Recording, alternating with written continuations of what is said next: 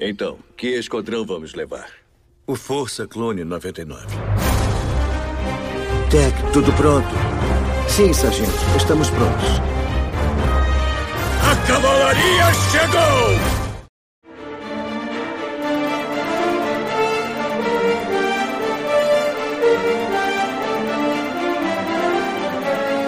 Fala Mais um CaminoCast começando. Aqui é Domingos e hoje voltamos aqui para conversar sobre o terceiro episódio da série The Bad Batch. Um episódio chamado Substitutos. Neste episódio, os malfeitos ficam presos em uma lua deserta. Então vamos juntos fazer a jornada por este episódio agora.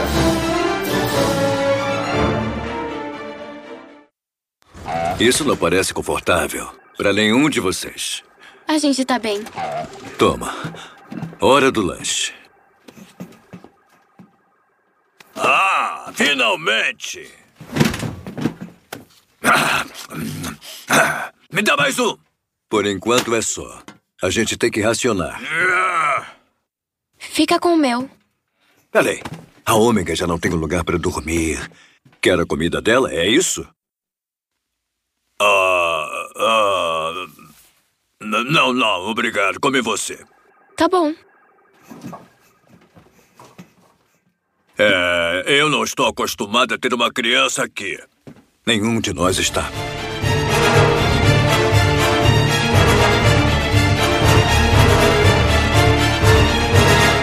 Episódio 3 de The Bad Batch, Substitutos. É um episódio que ele segue bem tranquilo, né? Um episódio divertido. Ele parece muito com os episódios, por exemplo, onde apareceu o Cut lá em The Clone Wars, onde parecia só uma side quest e agora em Bad Batch o personagem foi aproveitado, né, para outra coisa. Então esse episódio tem muito essa cara, né, de que é um episódiozinho tranquilo, solto, onde a história parece não andar, mas na verdade é um episódio para a construção dos personagens.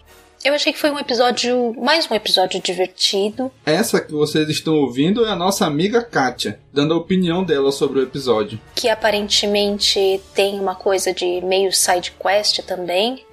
Aquela coisa de consertar a nave que a gente já viu lá no Mandalorian também. E aí aproveitar esses motivos para desenvolver um pouco mais a relação entre os personagens e mostrar um pouco mais as coisas. Mas teve algumas coisas também bem significativas em relação à linha da história que a gente está vendo na transição é, para o domínio agora do Império, para a ascensão ah, do governo do Império. Então foi interessante, não é um episódio assim daqueles muito marcantes, mas aos pouquinhos ele vai acrescentando coisas na história. Então eu gostei sim do episódio.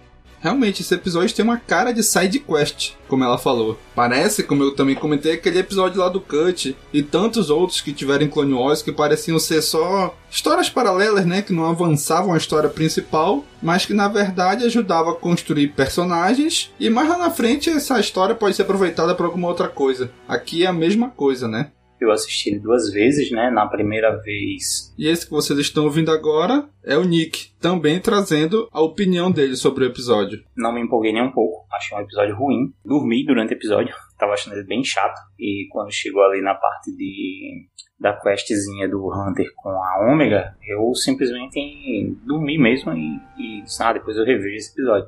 Só que da, da segunda vez que eu vi o episódio, eu achei ele bem melhor, porque eu passei a ver um. a, a, a focar melhor na outra trama, né? Assim, esse episódio é dividido em duas tramas. A trama, que é a equipe do, do- dos malfeitos aí, eles têm que parar num planeta porque o, a nave deles teve um problema. E tem a trama com o Crosshair, que vai dando desenvolvimento a toda aquela, aquela história da troca dos clones, né, por um exército da, da- do Império. E eu acho que essa história, essa parte do, do Império, é um bom plot pro episódio. É, faz a história andar de fato, enquanto a, o que está acontecendo lá com o Hunter e a, e a Omega fica como um filler, uma side quest que sinceramente não me pegou e torna a gente, assim, deixa um pouco difícil de comprar a ideia. Porque eu não vi muito motivo para levarem a Ômega na missão, por exemplo. O que ela teria ali para oferecer naquela missão para levarem ela junto, sabe? Poder ter deixado ela na nave em proteção. Eu acho que seria mais lógico. Mas se desenrolou lá, deram uma forçadinha e aconteceu.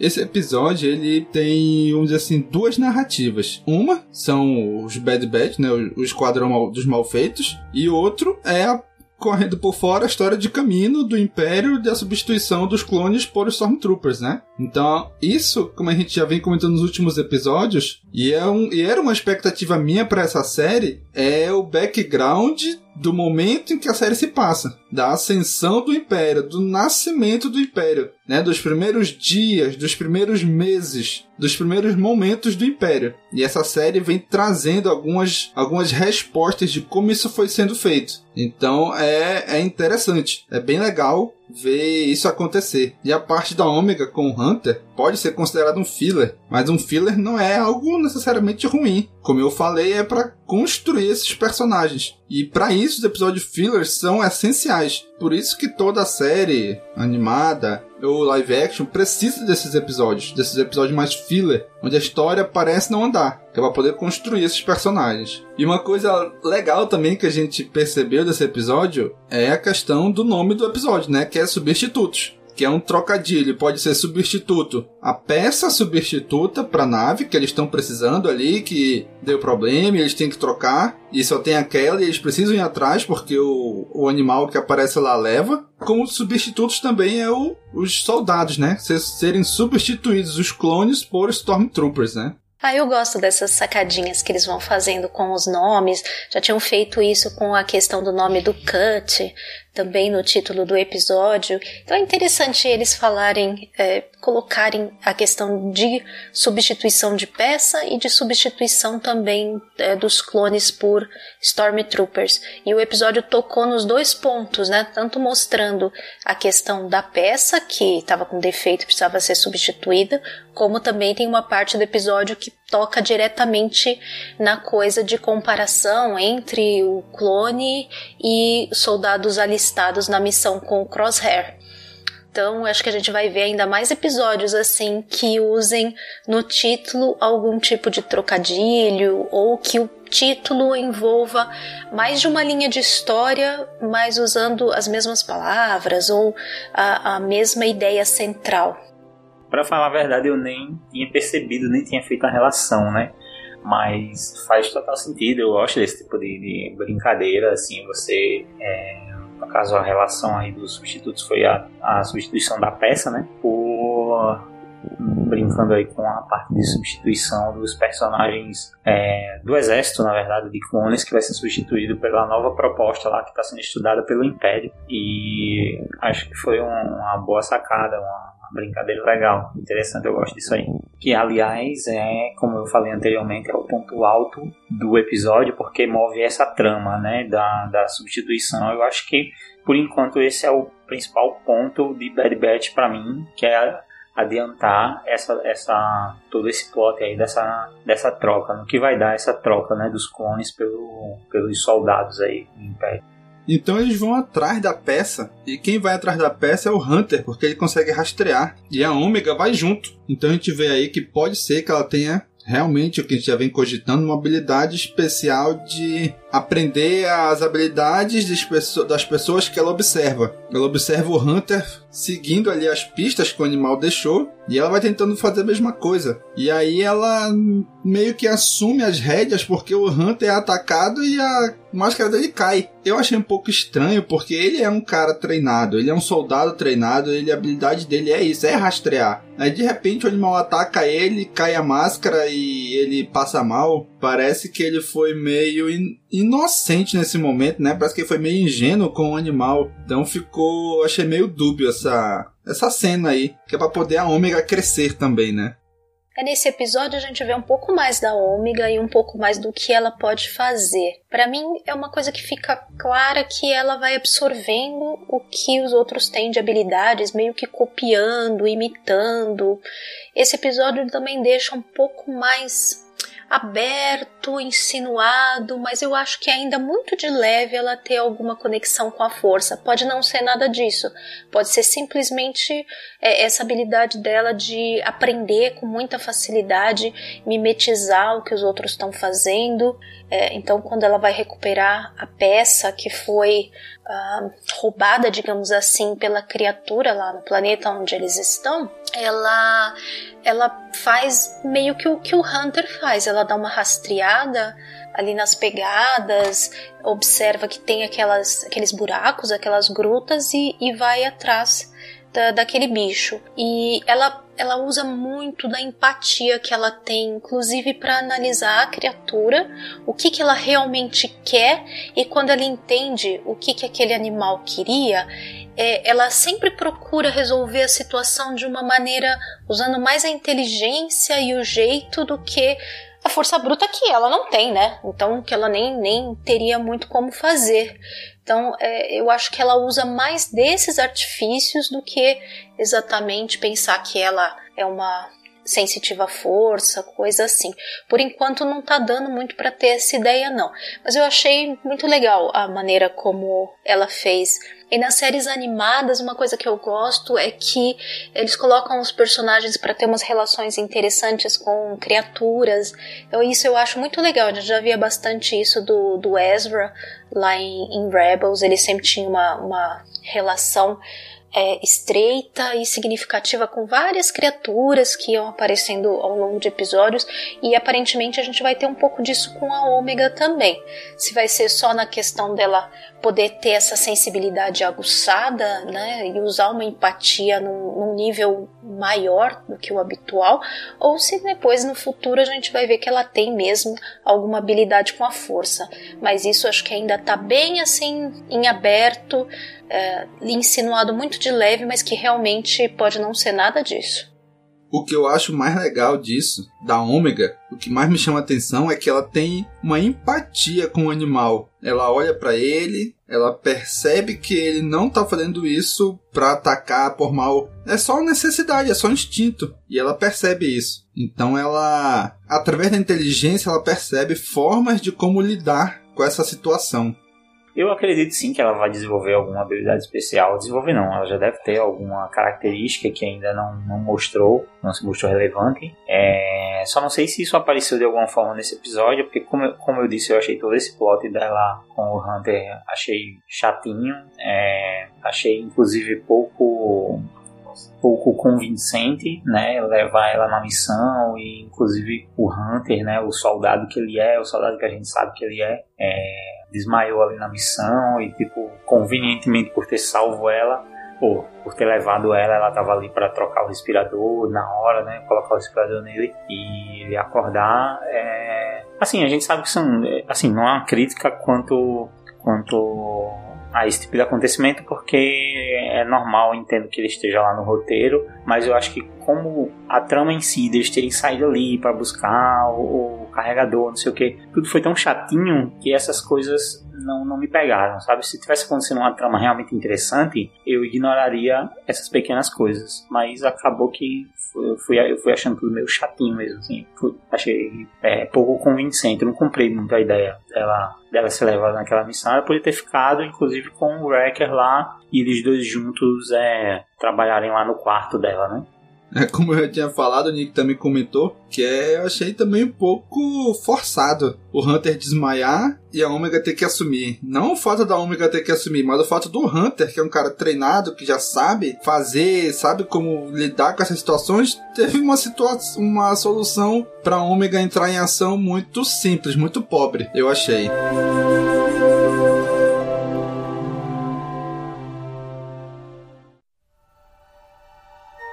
Aqui é o Paul Dameron em missão especial. Não saia daí, você está ouvindo o CaminoCast.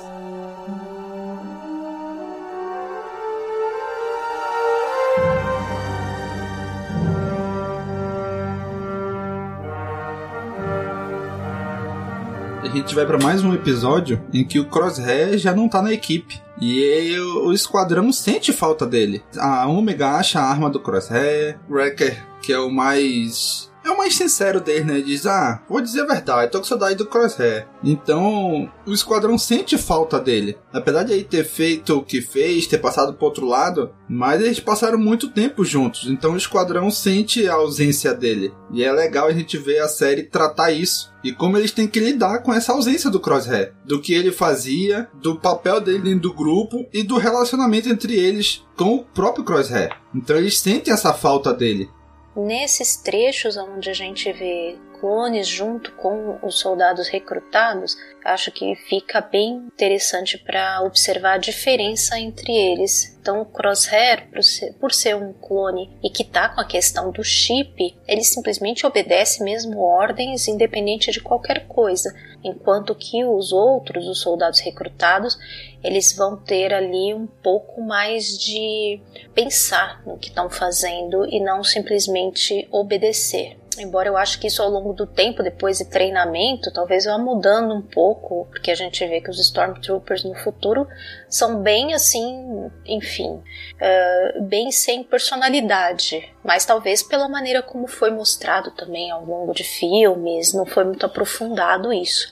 Eu acho interessante que quando aparece os membros recrutados junto com o Crosshair, eles dão destaque um pouco a alguns deles, como o carinha lá que fica mais antagonizando com o Crosshair, e eles focalizam muito uma soldada lá, é, que eu até fiquei pensando, será que alguém que eu conheço, alguém que apareceu em jogo, ou alguma outra personagem que vai se tornar mais importante depois, lá na frente, mas pelo que eu percebi não falam assim o nome é, dela, então eu não sei se realmente depois ela vai ter algum papel maior, mas é, dá para realmente perceber ali uh, como o Império já vai se tornando o, a ditadura realmente uh, e autoritária que eles se, são e ficam sendo por um bom período, porque a missão é realmente eliminar qualquer um que se oponha ao regime. E o Crosshair não pensa duas vezes antes de executar ao pessoal uh, que tinha estado com o Sol Guerrera. Então é, realmente é, é pesado. E ver isso numa animação assim meio infantil, em tese, mas para criança, é um trecho realmente que tem um peso grande. Eu fiquei um pouco impressionada com a maneira como eles mostraram essa ação do esquadrão lá que estava sendo dirigido, conduzido pelo Crosshair. Eu não sei se ele depois vai ter alguma redenção ou vai conseguir se livrar da ação do chip, mas é, acho que vai pesar muito para ele essas ações que ele está tendo nesse período. E agora a série tá mostrando pra gente um crosshair onde ele é o cara que tá assumindo ainda mais o comando. Aquilo que era o papel do Hunter no esquadrão do Bad Batch, agora o crosshair vai ter o próprio esquadrão dele, onde ele meio que vai ter que se provar pro Tarkin, pro Império, de que ele ainda é um bom soldado, que ele pode ser utilizável pelo Império, não simplesmente descartado como o Tarkin queria. Então isso é uma prova para ele. Se ele consegue liderar esse esquadrão de soldados agora recrutados e não mais de clones. E se ele consegue liderar e passar para eles o que eles sabem. Bom, tá aí a parte que eu gostei do episódio, foi essa como a gente tá, como a série tá construindo aqui. Eu tinha falado anteriormente nos episódios anteriores que foi uma surpresa para mim que o Crosshair continuasse como vilão. Eu achei que tudo ia se resolver no primeiro episódio ele voltar para a equipe, mas a gente tem aqui é, a construção não apenas da vilania dele, por mais que ele esteja sobre, sobre a ação ali do, do chip, né? Mas ele está cometendo uns atos realmente muito vilanescos, assim. É, nada que a gente não tenha já visto é, no próprio Império, né? Você eliminar um insubordinado ou inocentes do lado inimigo, isso a gente sempre viu no Império. É, só não esperava que isso fosse colocado num, num, personagem como o Crosshair, que a gente ainda vê um, alguma redenção, mas eu acho que essas ações são meio difíceis né, de passar pano. Eu sei que ele está sob efeito ali do, do, do chip, mas eu acho que esses acontecimentos me levam a crer que ele não vai voltar para o lado de fato para o lado dos heróis. Ele pode retomar a consciência dele mas eu acredito que até alguma coisa vai acontecer para ele morrer assim porque fica tipo assim é um crime imperdoável mesmo que você estiver sendo controlado. Então você vai se essa é uma visão que eu tenho né? Ele iria se redimir ali na, na morte do personagem sei lá que eu achei muito pesado isso. E da forma como ele agiu ali, é, atirando no, no soldado, atirando, mandando os outros soldados atirarem em pessoas inocentes, bem, bem pesado a gente percebe o Crosshair meio que se afundando cada vez mais nas ações dele, no, nas coisas que ele está fazendo.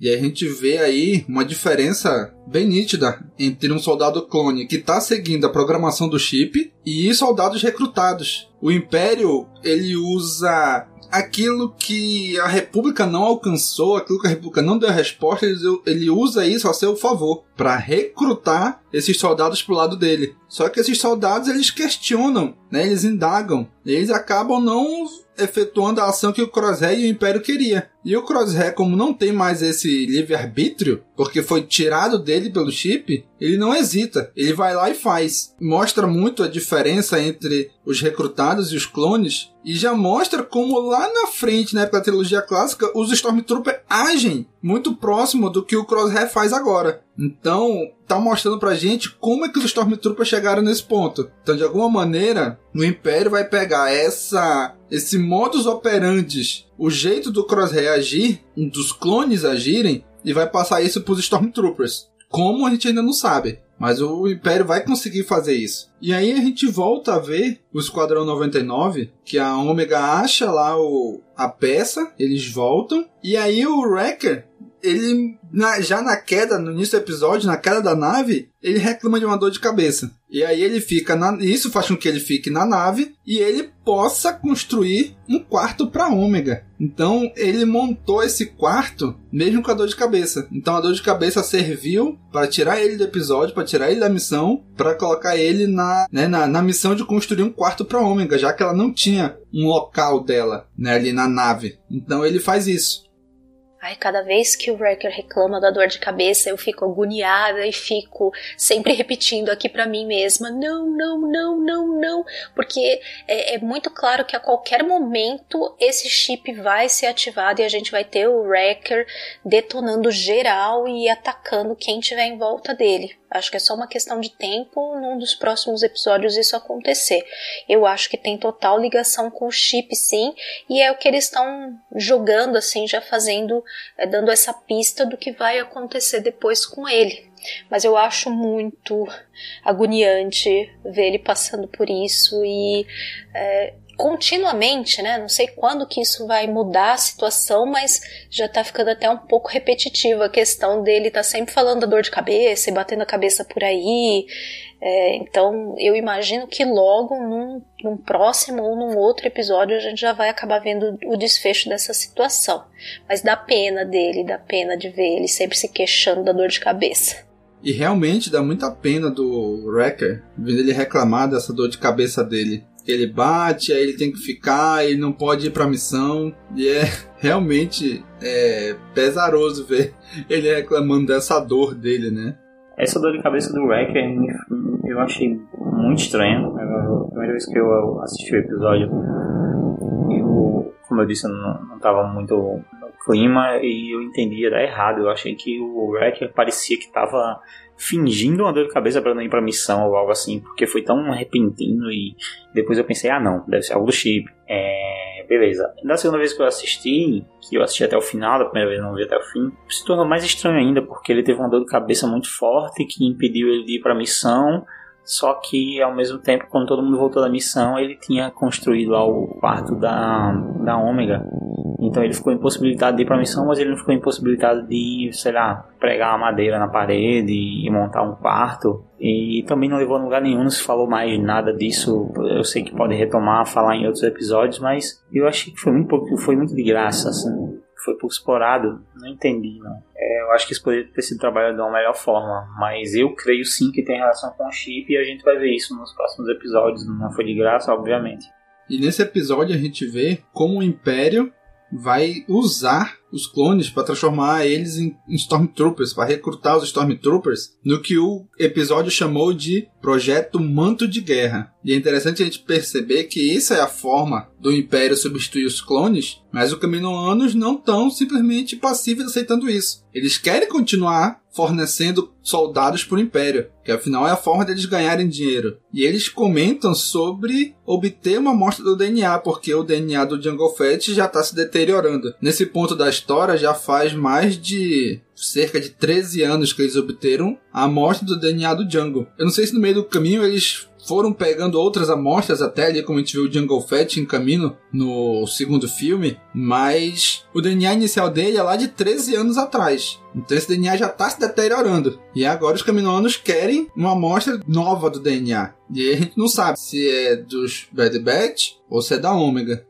Acho que essa é uma das coisas mais interessantes que a série está trazendo pra gente. Que é uma coisa que eu, pelo menos, sempre tive dúvida e acredito que muita gente sempre se questionou do como foi todo esse processo de transição dos clones para os Stormtroopers. Eu não tinha ideia praticamente nenhuma do que tinha acontecido e é muito legal a série estar tá explorando isso e mostrando passo a passo como é que foi acontecendo. É, essa coisa do projeto Manto de Guerra, é, esse nome é até citado no Rogue One, quando eles estão. Ah, lá em Scarif, procurando, né, o, o, os planos lá da Estrela da Morte passam por esse nome de, de projeto lá. É, eu acho muito legal como vão fazendo essas conexões entre as mídias e entre as histórias que vêm depois. Um negócio muito legal isso. Uh, e eu acho que ainda vai rolar bastante coisa nesse processo de troca porque não, pelo que já apareceu por enquanto, o Tarkin ainda tá na dúvida, ainda tá lá falando com os caminoanos, ainda tá vendo se tem um jeito de aperfeiçoar mais os clones, se vale a pena, né? E os próprios caminoanos que estão atrás, né, de pegar o DNA é, de um clone, porque o, o DNA do, do Jango já está se deteriorando, então eles falam que precisam de um para pegar a amostra de DNA e que a gente fica meio sem saber de quem eles estão falando. Provavelmente é da Ômega ou de um dos membros do Esquadrão 99. Acho que a gente ainda é uma parte da história que vai seguir ainda por outros episódios. E os caminoanos, eles estão ali naquela, né? Eles querem continuar fornecendo produto ganhando dinheiro. Até onde eles vão com isso, não sei. Mas é, o que dá para imaginar é que o fim não vai ser bom para eles, já que a gente não vê caminho depois mais. Então, aparentemente, o imperador e o império devem ter pegado a tecnologia que eles tinham, guardado, porque a gente sabe que o Sr. Palpatine tem todo o interesse nessa questão de clonagem. Então, em algum momento, eu acho que a gente vai ver a história de Camino terminando com um final infelizmente trágico. Mas vamos ver o que, que a série ainda vai ter para oferecer para nós, né? Mas eu acho que o final aí vai ser triste. É muito legal, cara, quando a gente faz essas conexões. Quando lá em Rogue One eles comentaram né, sobre a perseguição no hiperespaço. E aí, lá no, no, episódio, no filme seguinte, no episódio 8, acontece isso. Eles perseguindo a frota rebelde pelo hiperespaço. Então é bem interessante essas conexões que eles fazem. Assim como eles falam lá, Sabre Negro. E a gente sabe que é o Sabre Negro de Mandalore. E eles comentam lá também o projeto Manto Negro. E aqui a gente está vendo o que, que é o projeto Manto Negro. Então também acho muito legal essas conexões que eles fazem, esses ganchos que eles deixam em algum lugar e eles pegam e aplicam em outro lugar. Essa parte da substituição dos clones pelos soldados, né, que serão os, os Stormtroopers, como falei anteriormente, isso para mim é o que tá segurando a trama. Eu, apesar de gostar da, da do carisma de alguns dos personagens do, do grupo principal, eu tô começando a cansar um pouquinho, não, as coisas não estão andando e não tô vendo boas interações deles. E o lado dos vilões é o que tá me chamando a atenção, então eu vou, quero prestar mais atenção nisso, quero entender como é que que vai ser essa transformação. Faz sentido que o Império busque alternativas à, à clonagem. A clonagem deve ser algo muito caro, algo que compromete ali o, o dinheiro do império, né? E faz sentido que eles busquem outras alternativas, como por exemplo a, a, o alistamento obrigatório, né? que vai poupar aí de ter que trabalhar com genética e criar super soldados é, em um, um, um, planeta isolado, sendo que eles vão poder fazer treinamento em vários, diversos planetas diferentes, é, pegar pessoas, colaboradores, assim, né? Tipo, pessoas que vão se alistar. Então, isso eu acredito que em termos de economia vai ser assim muito significativo. E eu acho que assim eles já vão já estão começando a trabalhar em algo mais a parte do economizar o dinheiro digamos assim do império já é para trabalhar em outras em outros grandes futuros objetivos do império como por exemplo estrela, estrela da morte ou algo desse tipo. Eles vão focar ali toda a, a fortuna deles nisso acredito eu então eu acho que faz sentido sim essa, essa troca. Eu acho que é algo que a gente vai ver melhor trabalhado nesses episódios futuros. É, eu espero também que o grupo principal tenha assim umas tramas melhores para a gente voltar a se, a se apegar ali a eles. Mas por enquanto esse é o, esse lado do Império que, tá, que eu tô achando melhorzinho. O Nick trouxe um ponto interessantíssimo, né? Que o fato do Tarkin querer tirar os clones não é só porque ele quer tirar os clones, mas realmente isso deve pesar na economia do Império. Eles pagarem para ter esses soldados já prontos para a batalha deve ser caro. E o Imperador quer financiar outros projetos, como a gente já sabe, a Estrela da Morte, que já está em andamento nesse momento a construção dela. Então realmente é muito interessante eles fazerem isso, porque é pela economia, não é por outro motivo. O que traz um paralelo bem interessante com o nosso país hoje, né? Onde se quer salvar a economia ao invés de se salvar vidas. Eles querem simplesmente descartar as vidas dos clones em prol de recrutar quem está ali. Então é bem interessante essa comparação com a nossa realidade brasileira de hoje, né? E também foi uma realidade americana, também por um certo tempo aí. E vamos ver agora a opinião do nosso padrinho Bruno Richter sobre esse episódio. Fala galera. Bom, falando do terceiro episódio de Bad Batch, é, é, entra naquele ranking, né, naquele grupo de episódios que a gente sabe que vão só alimentar a história, né? Depois de um primeiro episódio bem bem denso, bem agitado. O segundo e o terceiro aí vieram para dar uma acalmada. Mas são episódios que continuam, episódios que continuam constituindo é, os personagens e construindo a história. Então, assistindo esse episódio, você percebe é, aquele passo né, de como surgiram os Stormtroopers e é o início do programa de treinamento do Império, que o Tarkin está todo conduzindo, o Crosshair com aquele chip inibidor potencializando os efeitos mais agressivos deles.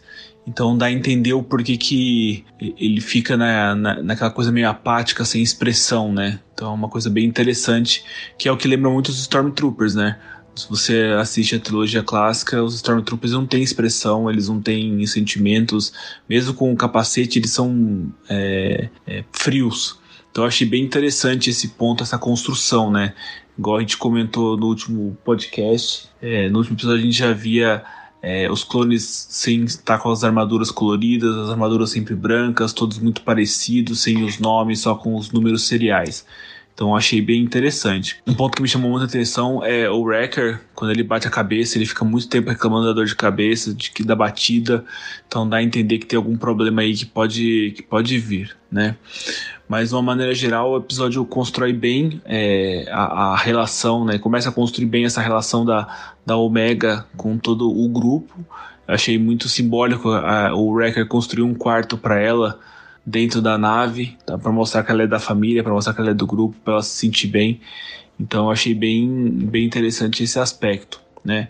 Então, um terceiro episódio aí que continua essa quest, né? Construir os personagens, é, dar um pouco de contexto da, da história e, ao mesmo tempo, in, in, inserindo elementos importantes, né? Os caminoanos discutindo o que, que eles vão fazer com, com o exército de clones, é, como que eles vão fazer para não ficarem obsoletos, como que eles vão conseguir se organizar com esse novo império. Então, assim, começa a abrir também umas pontas, né, para outras tratativas.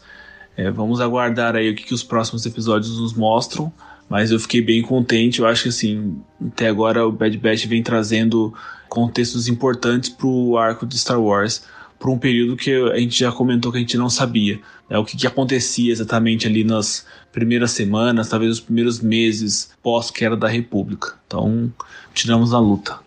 E o fato que o Bruno trouxe de que a Ômega ganha um quarto para se sentir parte do grupo faz total sentido, porque agora ela, ela tem o lugar dela no meio do lugar deles. Então ela tem o cantinho dela, como cada um deve ter o seu cantinho ali, ela tem o cantinho dela. É para dizer assim, olha, agora você faz parte da nossa equipe, você faz parte do nosso grupo, você faz parte da nossa família. Então foi bem simbólico o Wrecker construir isso. E tinha que ser o Wrecker, né? Mesmo sendo mais fortão, mais com força bruta, mas ele é o mais sensível, ele é o mais carinhoso, né? Ele é o mais ligado a ela. Então, realmente, eles são dois irmãos, é o irmão mais velho da Ômega. Então faz muito sentido ser ele a construir esse quarto para ela. Então a série vem trazendo essas construções de relações entre os personagens muito interessantes que muito provavelmente serão exploradas nos episódios futuros, né? E é isso, gente. Gostou aí da opinião do nosso padrinho? Quer dar sua opinião aqui também? Então considere se tornar o nosso apoiador. É só acessar apoia.se barra castwars e a partir de um real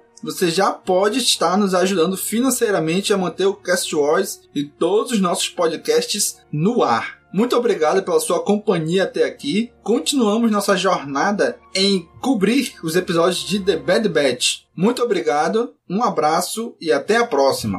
Falou, pessoal!